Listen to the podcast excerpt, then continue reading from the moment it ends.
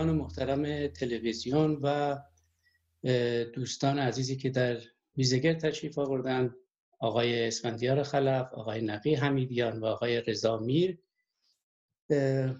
من هم در خدمتتون هستم. دفعه قبلم حجت نارنجی هستم. امروز دو روز مونده به برگزاری انتخابات مجلس شورای اسلامی. تو برنامه های قبلی هم یک سری بررسی ها شد در این رابطه. امروز هم با این فاصله نزدیکتری که به انتخابات داریم آخرین تحولات رو با دوستان در میان می‌ذاریم و نظرات رو خدمت شما مطرح می‌کنیم. اگه اجازه بدید من از آقای اسفندیار خلف شروع بکنم. در رابطه با آخرین خبرات تحولات و بررسی و پیش بینی هایی که میشه کرد در رابطه با انتخابات رو از شما بشنویم منم سلام دارم خدمت همه دوستان و همچنین شنوندگان و بینندگان تلویزیون رنگین کمان. این وقتا در اختیار ما قرار یکی از نقاط جالب اینه که امروز لاموند که یک روزنامه معتبر فرانسوی و روزنامه اصر هم باشد تیترش این بود که مردم ایران علاقه به انتخابات ندارد این یکی از خبر جالبی بود که بعد از عرفی زبان فارسی لماندم اون گزارشگر خودش از تهران میگه که مردم علاقه به شرکت در انتخابات ندارن.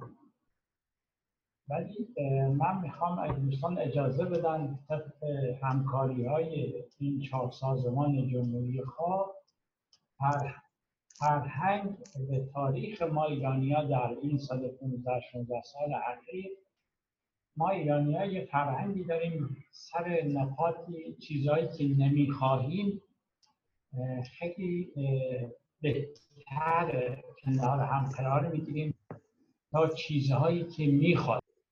به نظر من اگر این چهار سازمان بتونه بیشتر همکاری مشترک و یا اعتلاف اتحاد و و و بر سر نقاطی که می‌خواهیم. یعنی گذار از جمهوری اسلامی جمهوری خواهی بله ولی ما بر سر چه نقاطی پیشنهاد می‌کنیم؟ از این طریقه که ما می‌تونیم اون همبستگی ملی مثبت چون سیاست با مثبت گرایی ارتباط داره. یعنی از یه حالت بحرانی در ایران خاور میانه بتونیم یک در پنجره باز کنیم واسه خواسته های مشترک مثبت طبق همون اعلامیه اولی که نگاش به داخل بود جنبش مدنی بود به تغییر تحولات مثبت به دست خود مردم ایران بود. من فکر می‌کنم چیز مثل گذار از جمهوری اسلامی انتخابات مجلس محسسان آزادی مطبوعات آزادی احزاب بیانیه جانی حقوق بشر تمامیت ارزی این چیزهایی خواهد بود که جان شمول و مردم ایران می‌تونن حول این جمع بشن برای بگم یک رژیم قانونمند در آینده ایران. این که وظایف این چهار سازمان بیشتر از دیگرانه. فقط این رژیم برود کافی نیست. در بحرانی که جامعه ایران به کشورهای خاور میانه دچار شدن باید یکی از بیهویتی به خاطر مسائل گذشته به مذهب در حکومت مسئله دادن یک هویت سیاسی است. این کار ساده ای نیست. بجز دادن یک سری های روشن که ما سر این نقاط با حفظ هویت یعنی حتی دوستانی که به عدالت اجتماعی هم خیلی مهمه در این بحران جامعه ایران فقر و بدبختی و وضعیت اقتصادی اگه ما حتی مسئله اجتماعی جز خواستامون قرار ندیم موفق نخواهیم شد.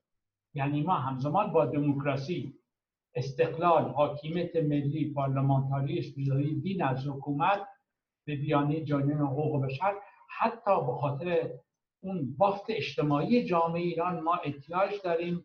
اینه که سوسیال دموکراسی که منم چند سال عضوشم تو فرانسه. این باید این مسئله عدالت اجتماعی هم توی این خواستها مطرح بشود بنده توان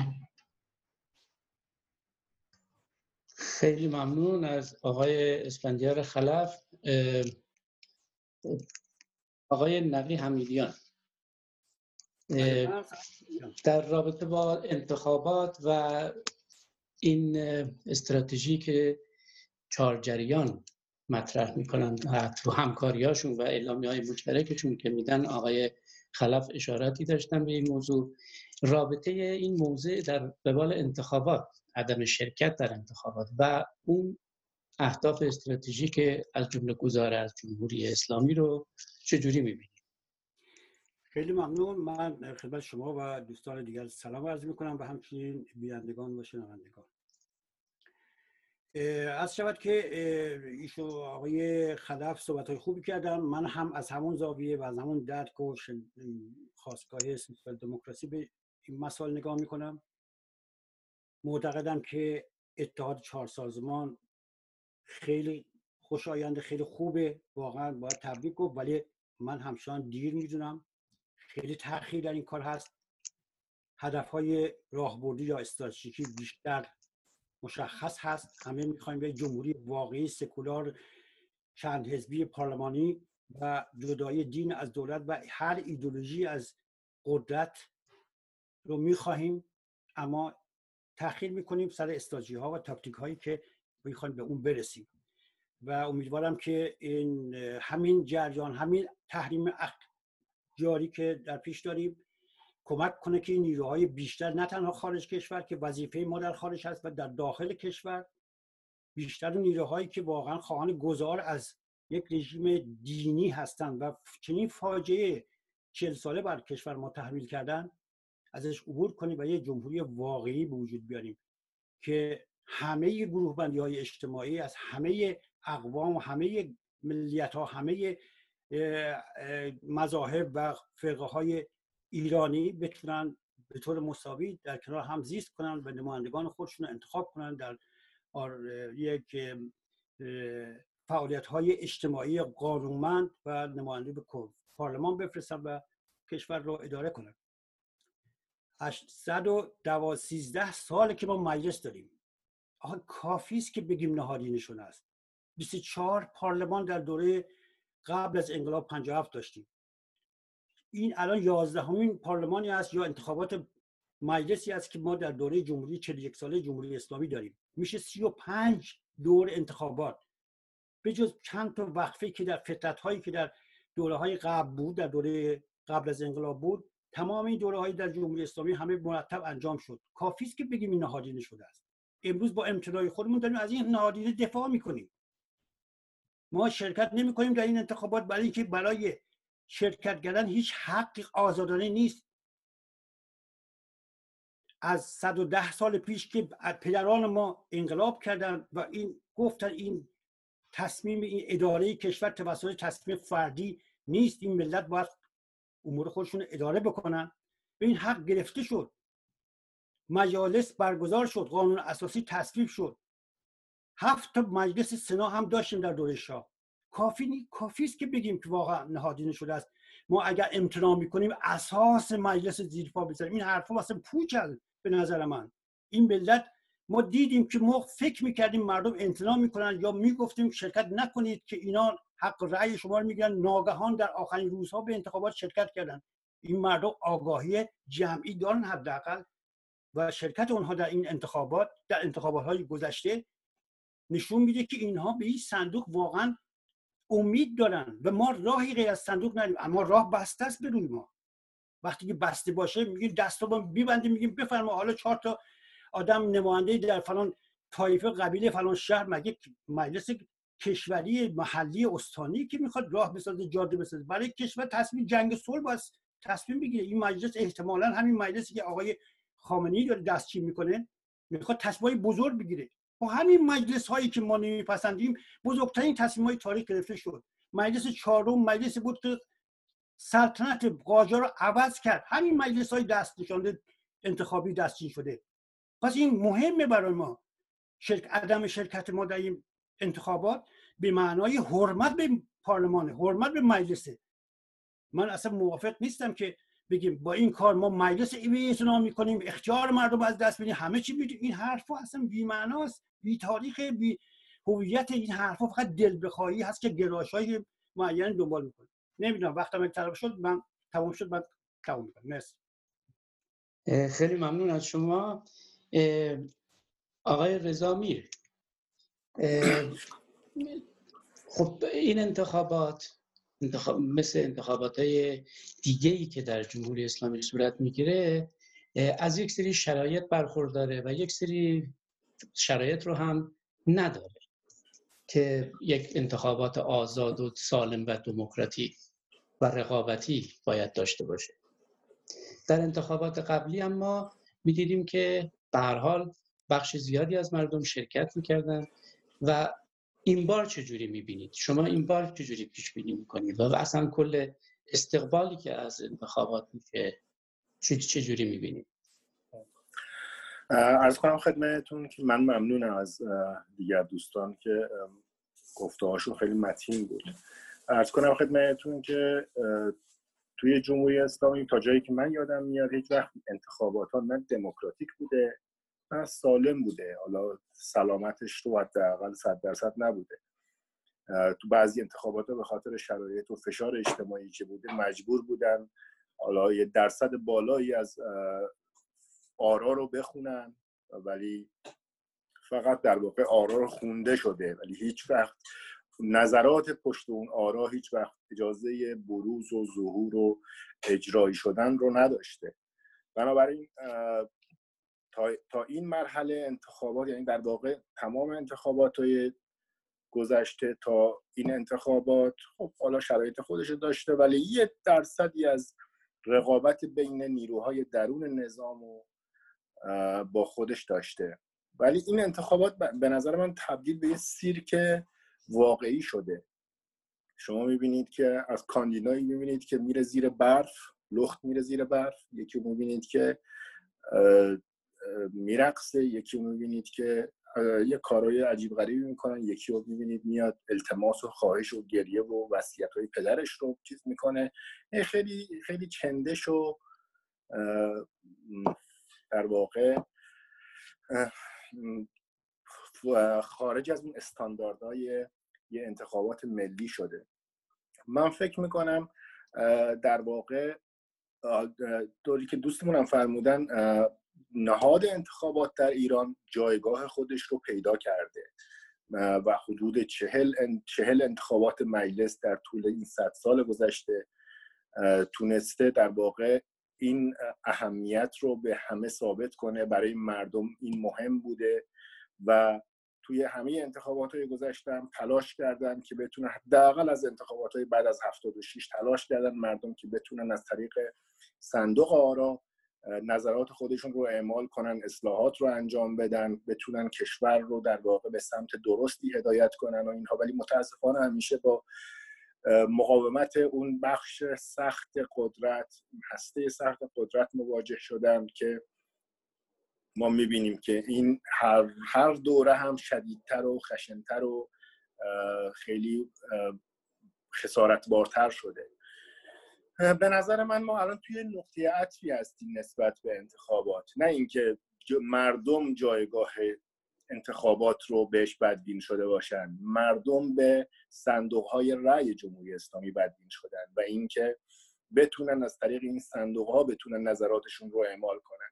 کما اینکه 24 میلیون رأی به یک فردی دادن و این در طول این چند سه سال گذشته داریم می‌بینیم که چه اتفاقاتی رو طرف همون فرد و حالا مقامات دیگری که همدست همدیگه هستند به وجود اومد. و مانع از در واقع به نتیجه رسیدن همه اون شعارهایی شدن که مردم بهش رأی داده بودن. من فکر می‌کنم که ما وارد یه نقطه گذاری شدیم که مردم به این راحتی ها فریب این شعارها رو دیگه نخواهند خورد. خیلی ممنون از شما. من خطاب به آقای اسفندیار خلف. در رابطه با آنچه که نمی‌خواهیم صحبت کردید و همکاری نیروهای سیاسی و به طور مشخص چهار جریان جمهوری خواه رو روش تکیه داشتید که برای آنچه که نمی‌خواهیم فعالیت خوبی می‌کنیم یا کردیم یا راحتتر فعالیت می‌کنیم. و لازم دیدید که برای آنچه که می‌خواهیم باید الان قدم بیشتر جلو بذاریم. خواستم از شما بپرسم که در شرایط کنونی حالا چه در رابطه با انتخابات مجلس به طور مشخص و چه روند پس از اون آنچه را که ما باید با مردم مطرح بکنیم؟ این چهار جریان بتونن مطرح بکنن با مردم برای تلاش در جهت آنچه که می‌خواهیم. چی هست و چگونه میشه این مسئله رو مطرح کرد و چگونه میشه از فضای انتخابات استفاده کرد برای طرح این مسئله؟ می‌تونم صحبت کنم؟ بله بفرمایید. خیلی ممنون. ببین دوستان نقش پارلمانتاریسم در دموکراسی های مدرن. از همون بگم انقلاب مشروطیت چه عواملی باعث شد که ما از اون رژیمی که خودش در نوع خودش اومده بود از اروپا اینو وارد ایران کنه با اون شرایط ایران اون زمان اون کنتکس اون زمان. ولی با این همه که مترقی و روشن بود گامی به پیش بود سبودین کشوری است که مجلس مؤسسان تشکیل می‌دهد قانون اساسی 1906 ولی در مسائل بعدی یا مراحل بعدی موفق نمی شود نقش احزاب آزادی مطبوعات و حق حاکمیت ملی که از صندوق رأی میاد بیرون.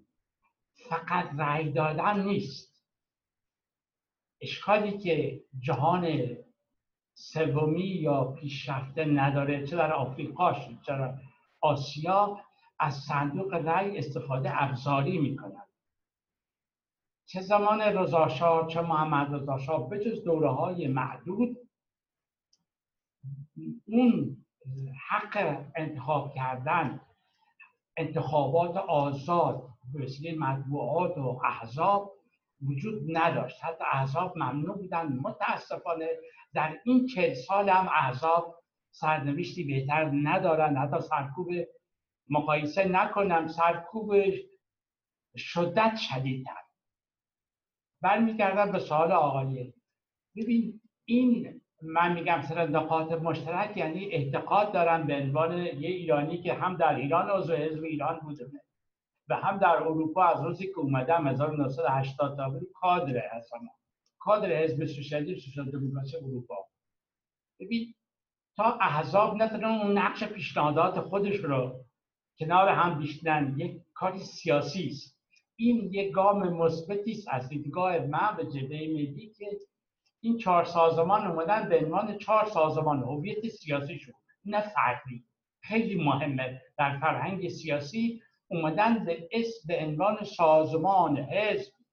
کنار هم نشستن دارن می‌خوان با هم همکاری کنن. دارای پیشنهاداتی هستن برای آینده جامعه ایران. حرف من رو اینه میگم اول باید احزاب پیشنهادات خودش رو با هم صحبت کنن نقاط اشتراک رو پیدا کنن و از این طریقی که می‌تونن به مردم اون اعتماد سازی هویت سازی را بدن که از اون حالتی که ایرانی که اون شاه مشروطش از محمد علی شاه بگین رضا شاه محمد رضا شاه به چه سرنوشتی انقلاب مشروطیت چهار شد مرجع تقلید که بنده از درخت سیبم باش مخالف بودمه.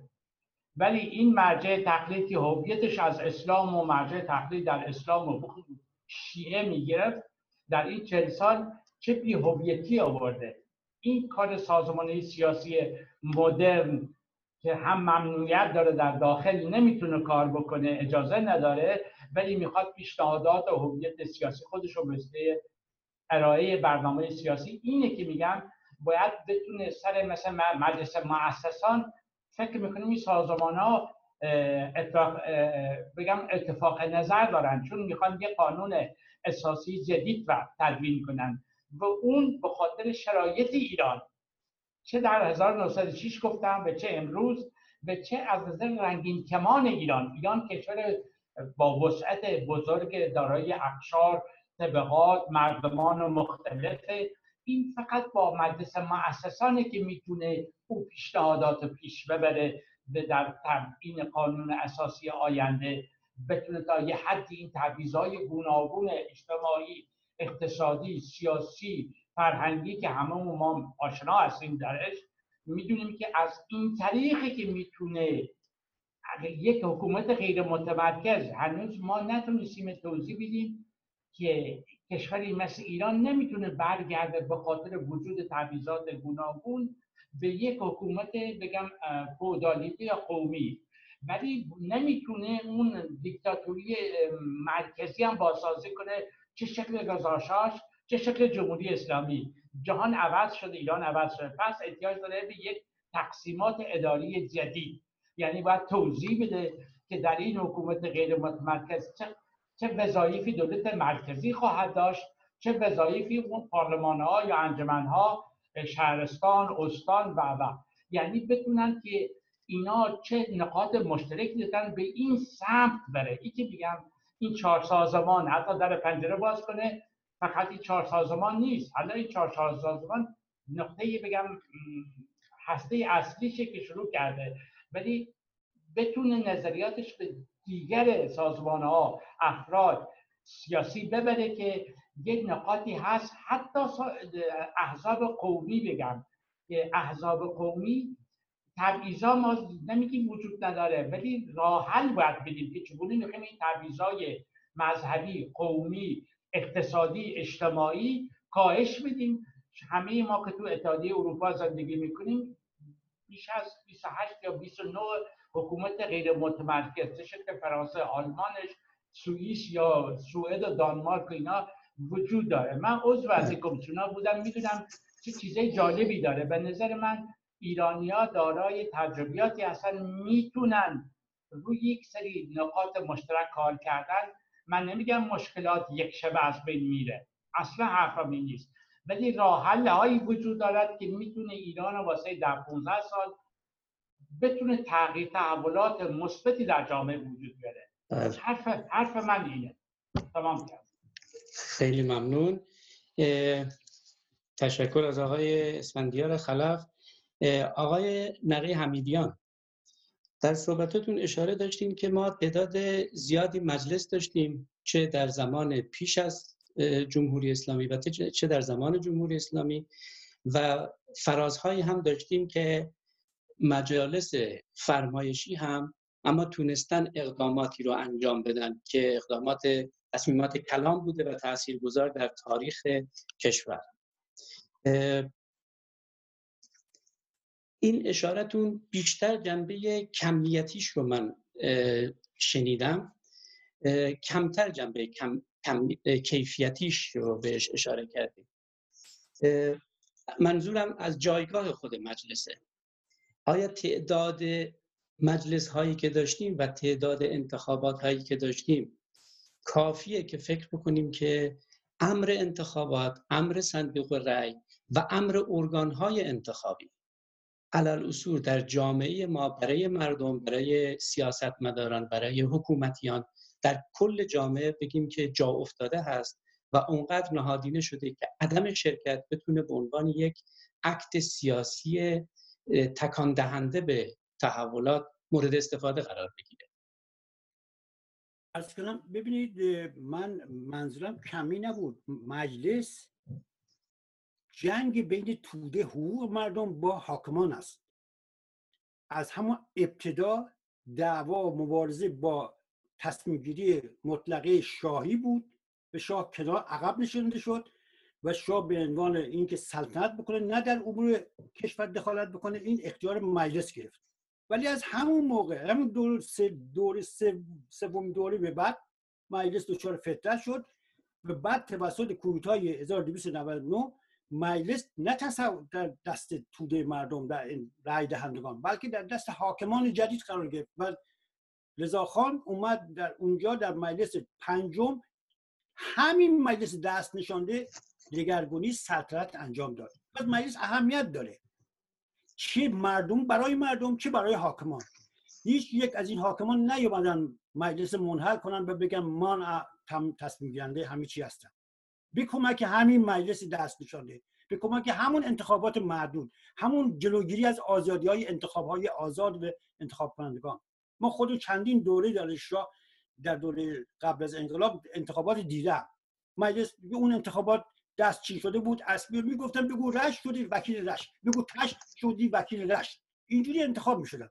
مردم شرکت نمی‌کردن. بی اتنا بودن. ولی مجلس وجود داشت. بعد از انقلاب مجلس بسیار مهم شد. در اولین دوره مجلس با اینکه اینها حکومت جدید اومد و اون اتوریته بزرگی که روحانیون و آیت الله خمینی داشت در مجلس اول جمهوری اسلامی 60 و 52 درصد شرکت کردن. چون اون بساطی دیدن که این مجلس میگه مال اینا نیست. چون جلوشون گرفته. هرچند اونجا استثبابی هم نبود. اولین مجلس. بنابراین دعوا بین مردم و حاکمان هست. مستبدین حاکم هست. این مستبدین به خاطر قدرت تسلط و ابزار سرکوب شد اجازه از مردم می‌گیرن و نمی‌ذارن مردم این آزادی در انتخاب نمایندگان واقعی خودشون داشته باشن. دعوا بر سر اینه. امروز هم به دلیل اینکه بدترین بدتر از هر دوره دیگه در جمهوری اسلامی شده همه گفتن. همه آقای خامنه ای میگه که شما من اگر دوست داری به شرکت کنید یعنی که اصلا انتخاب آدم براش مطرح نیست. رأی به مجلس براش مطرحه. که ببرید پوز بده برید ساخت پاخت بکنه هر کاری دلش می‌خواد بکنه. پس اونها مستبدین بیشتر از مجلس استفاده می‌کنن استفاده می‌کنن. ما امروز رقم بارها شرکت کردیم بارها چون مردم شرکت کردن ما موافقت کردیم همکاری کردیم. با موقعی که نمی‌خواستن بکنن مخالفت کردیم. بعدی وقتی که آخرین لحظات خواستن باز گفتیم ها مردم چون خواستن بریم. این تجربه مردم کردن. در این نقطه مردم از دو سو طبقات فرودست جامعه با 96 و 98 نشون دادن که نمی اینا نمیپذیرن این وضعیت موجود و این وضع بار اقتصادی اجتماعیشون. در سال 88 جنبش سبز نشون داد که طبقات متوسط نمیپذیرن که رأیشون به عنوان شهروند نادیده بشه. گفتن رأی من کو؟ پس ما کشمکش های بزرگی تاریخی داشتیم با همین حکومت و با مستبدین. این دفعه تصمیم گرفتیم که ما شرکت نکنیم. چه, چه نتیجه داره؟ این شرکت ما را با مرزبندی می‌کنه با اونهایی که تمام وقت در مجیزگویی یک قدم یک میلیمتر می‌خوان از این آقای ولی فقی امتیاز بگیرن. ما دیگه این امتیازهای میلیمتری چهل سال گذشت مردم دارن کشور به جایی رسیده بین جنگ صلحش یک گلوله است. آقای رئیس جمهور گفت دو هفته پیش یک گلوله که در بشه جنگ میشه. تا این اندازه کشور رو در آستانه پرتگاه انداختن. یعنی پول سرات این دنیا درست کرده برای ملتی. آخه چقدر اعصاب داره مردم زندگی کنه همش هم در سختی. اینه ما تعلیم می‌کنیم و برای برای همین چشمانداز ما اینه که نه اینکه نفت می‌کنیم برای اینکه ما همه نیروهایی که پراکنده هستیم همدیگر بیابیم می‌خواهیم از این رژیم گذر کنیم. باید از این رژیم دینی گذر کنیم به یک رژیم سکولار برسیم به یک جمهوری واقعی برسیم. نه جمهوری قلابی که زیر ستمگری حکومت حاکمان باشن. وقتی که ما این چنین می‌خواهیم اون وقت باید ببینید چرا ما پراکنده هستیم چرا باید پراکنده باشیم. الان که داریم حرف روشنی می‌زنیم. آقای خلف خیلی صحبت های خوبی کردن. من موافقم با همه اونا. ما در این مقطع که به سر می‌بریم بخصوص در داخل کشور شما می‌دونید چه آفشوت بازاری بین اپوزیسیون داخل کشور حالا همون طیف اصلاح طلبان هست. و الان داره بیان جلو میان از اون گذر کردیم میگن که ما اصلاح طلب اصولگرا تمام ماجرا یعنی دیگه حرفشون گوش نمی‌کنن. دیدیم که آقای خاتمی هم لیست نداد. این دفعه تکرار می‌کنم نگفت برای که مردم نخواستن. و ما اینا با همون مردمی که نمی‌خوان هستیم می‌خوایم بگیم که باید از این حکومت بگذریم. راهکار این رو باید پروسه گفتگو و پیدا کردن متحدین و بخصوص به نظر من در داخل کشور. وظیفه ما در خارج کشور جلوگیری و پایان دادن به پراکندی های خودمون است. خیلی ممنون از شما. آقای رضامیر شما اشاره داشتین به این کارزار انتخاباتی که در جریان بوده تو این یک هفته گذشته و اینی که چقدر حالت تمسخر پیدا کرده از جانب نمایندگان. البته خب نمونه هایی هم قبلا بوده که مثلا یه آقایی که داشته رئیس جمهور می‌شد سیب زمینی پخش می‌کرد بین مردم اینا هم قبلا بوده ولی این بار خیلی از اینا می‌بینیم. کباب به مردم میدن نمی‌دونم کارای بسیار مهیر وقوع انجام میدن و غیره و اینا که بخوان مردم رو جلب بکنن. به نظر شما این فقط به معنای این هستش که می‌خوان رأی بگیرن از مردم یا اینکه واقعا خود این نماینده ها هم سطح برداشتشون از فرهنگ و شعور مردم همینقدر هست. یعنی خودشون فکر می‌کنن در حدی که شعور خودشون و برداشت خودشون از جایگاه مجلس از نقش خودشون به عنوان نامزد چیز انتخاب شدن برای مجلس. حتی در همین حد هستش که بخوان با یه کباب دادن رأی از مردم بگیرن و نه طرح مطالبات. ببینید از خدمتتون که به نظر من سطح شعور خودشون همینقدر هست. و مردم رو با سطح همون سطح شعور خودشون می‌بینن اینها که در واقع میان به این حرکات و رفتارهای سخیف دست می‌زنن برای اینکه هر جور شده خودشون رو به اون حوزه کور مجلس که در واقع حلقه وصل به پول و منفعت و فساد و رانت و همه اینها بتونن خودشون رو برسونن. من فکر نمی کنم که مردم هم همین الان مردم دارن اونها رو مسخره می‌کنن شما توی فضای مجازی دارید می‌بینید که چه تمسخری داره. دست به دست میشه و تمسخر دارن می‌کنن این رفتارها رو این حرکات رو. این اینا در واقع اصاره این فضایل جمهوری اسلامی هستن. جمهوری اسلامی همین ها هستن. هیچ هیچ چیز دیگه ای نیست. هیچ آدم عجیب دیگه ای نیست که بخوایم فکر کنیم که حتی در اتاقای فکرشون هم همین آدم ها هستن. یعنی باز هم در واقع همین آدم ها این جمهوری اسلامی رو به این روز کشوندن که با رئیس جمهور 24 میلیون رأیش به این خفت افتاده و به این در واقع رفتارهای زشت و زننده داره پیش میره. شما دقت کنید توی در واقع همه ادبیاتشون توی رد صلاحیت ها و تایید صلاحیت هاشون. یک تیپی مثل مثلا علی متحری رو که 80 درصد در واقع جمهوری اسلامی چی هست؟ یعنی اون اون استانداردهای جمهوری اسلامی رو رعایت می‌کنه. 20 درصد باشون اختلاف نظر داره در گفتار. همون رو تحمل نمی‌کنن. ولی این آدمهایی رو که کوس رسواییشون افتاده اون نماینده مشهوری که رئیس کمیسیون هم هست توی مال سمت کوکیلوی و بوی رحمت هست و همین توی همین فضای مجازی چند روزه تبلیغاتش رو اینا خیلی سر کرده بود. با اینکه پرونده های متعددی از فساد داره اون رو تایید می‌کنه خب این این همون استانداردیه که جمهوری اسلامی داره و اون آدم هم همون آدمایی هستن که در واقع در حد همون مردان جمهوری اسلامی هستن. خیلی خیلی نمیشه به این امیدوار بود. اصلا نمی امیدی نباید داشت به این آدم ها که بتونن حتی وارد مجلس بشن تغییراتی اتفاق بیفته. من من خوشبین نیستم اصلا به این آدم. خیلی خیلی ممنون از شما آقای رزامی یه سوال دیگه از شما بکنم. این نامزدها که امروز قرار رای, رای بهشون داده بشه برن توی مجلس هم. خب نخواهیم بگیم همه در همون قشتی جای می‌گیرن که الان مورد صحبت شما بود. شاید تکوتوکی هم باشه که بخوان واقعا برن توی مجلس یه قدم خیری بردارن یک کاری انجام بدن به نفع رای دهندگانشون. شانس اونا چقدره که توی مجلس بتونن کاری پیش ببرن؟ توی مجلس اگر 290 نماینده خیر هم برن توی مجلس هیچ شانسی برای اینکه کاری رو بتونن پیش ببرن وجود نداره.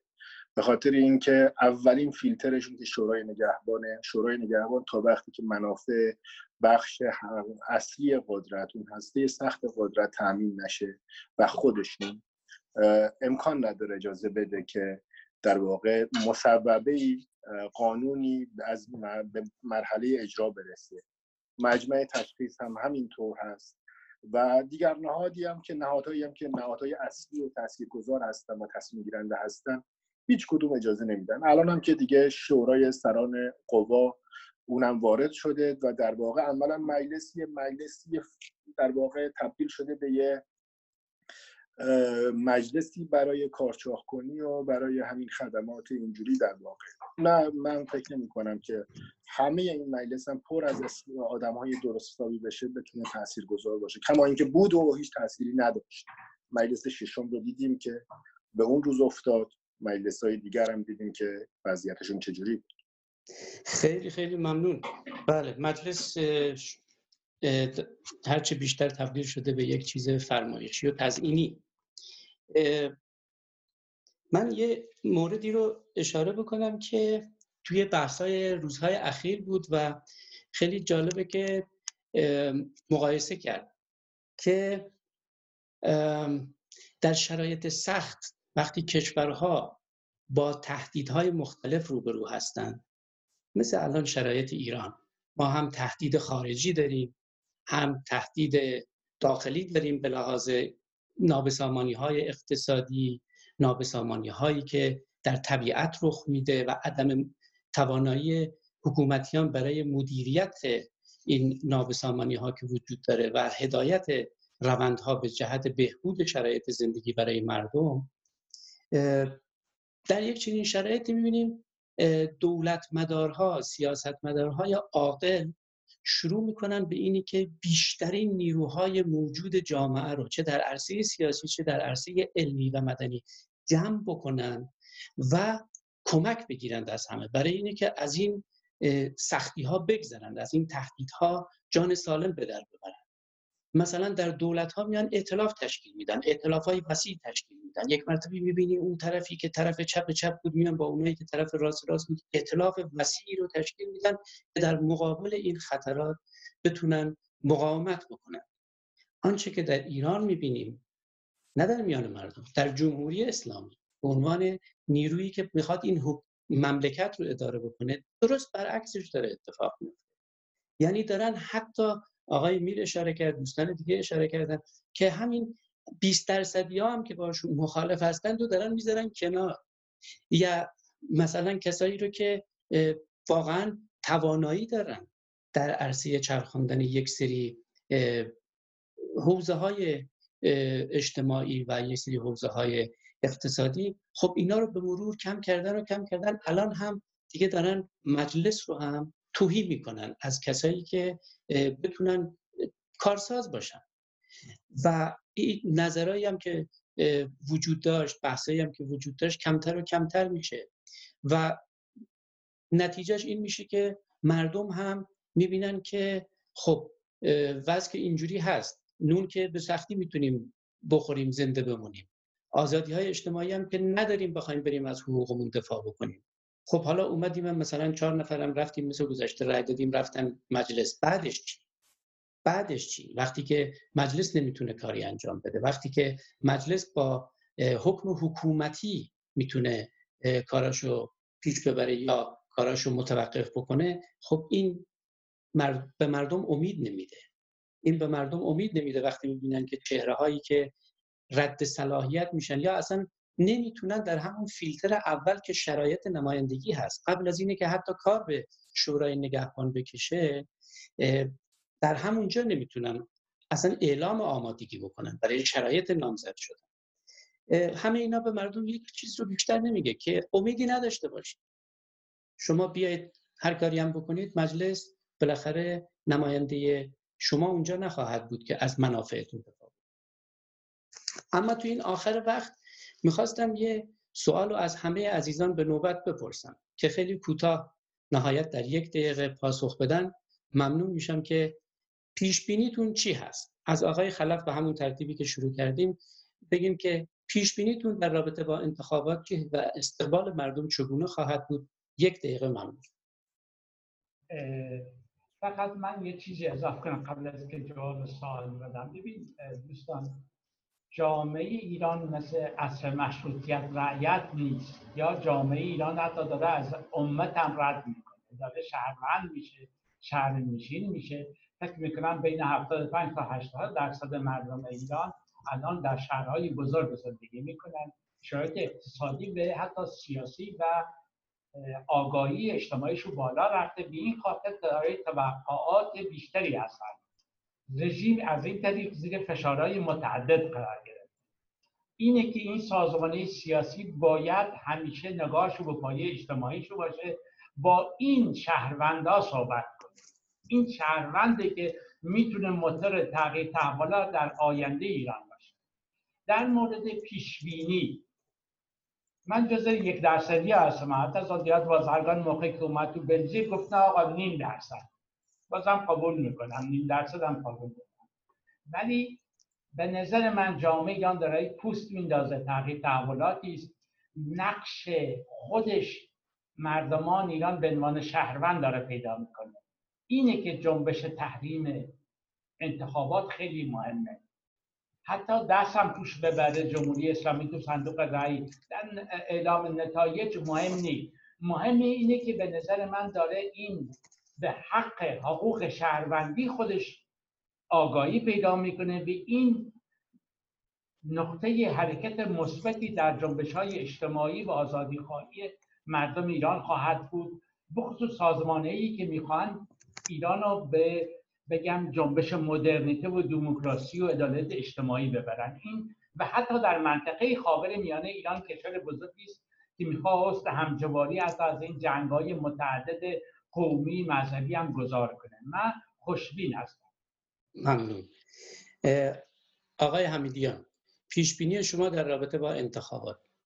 انتخابات و اکثریت مردم تحریم کردن یا حالا به حرف نظر خودشون شرکت نمی‌کنن مسخره می‌کنن؟ خیلی ویدیو کلیپ های مختلف دیدیم که از هر لحاظ از هر جهت در جوان نه فقط در تهران در تمام بیشتر شهرستان ها این تحریم عمومیت داره یا این عدم امتناع عدم شرکت عمومیت داره.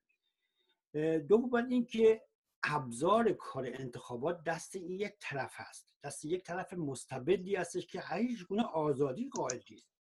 تمام این کمیته های نظارت رو نمی‌دونم نظارت بر انتخاب همه یک طرف دست داستان های طرف اون بره.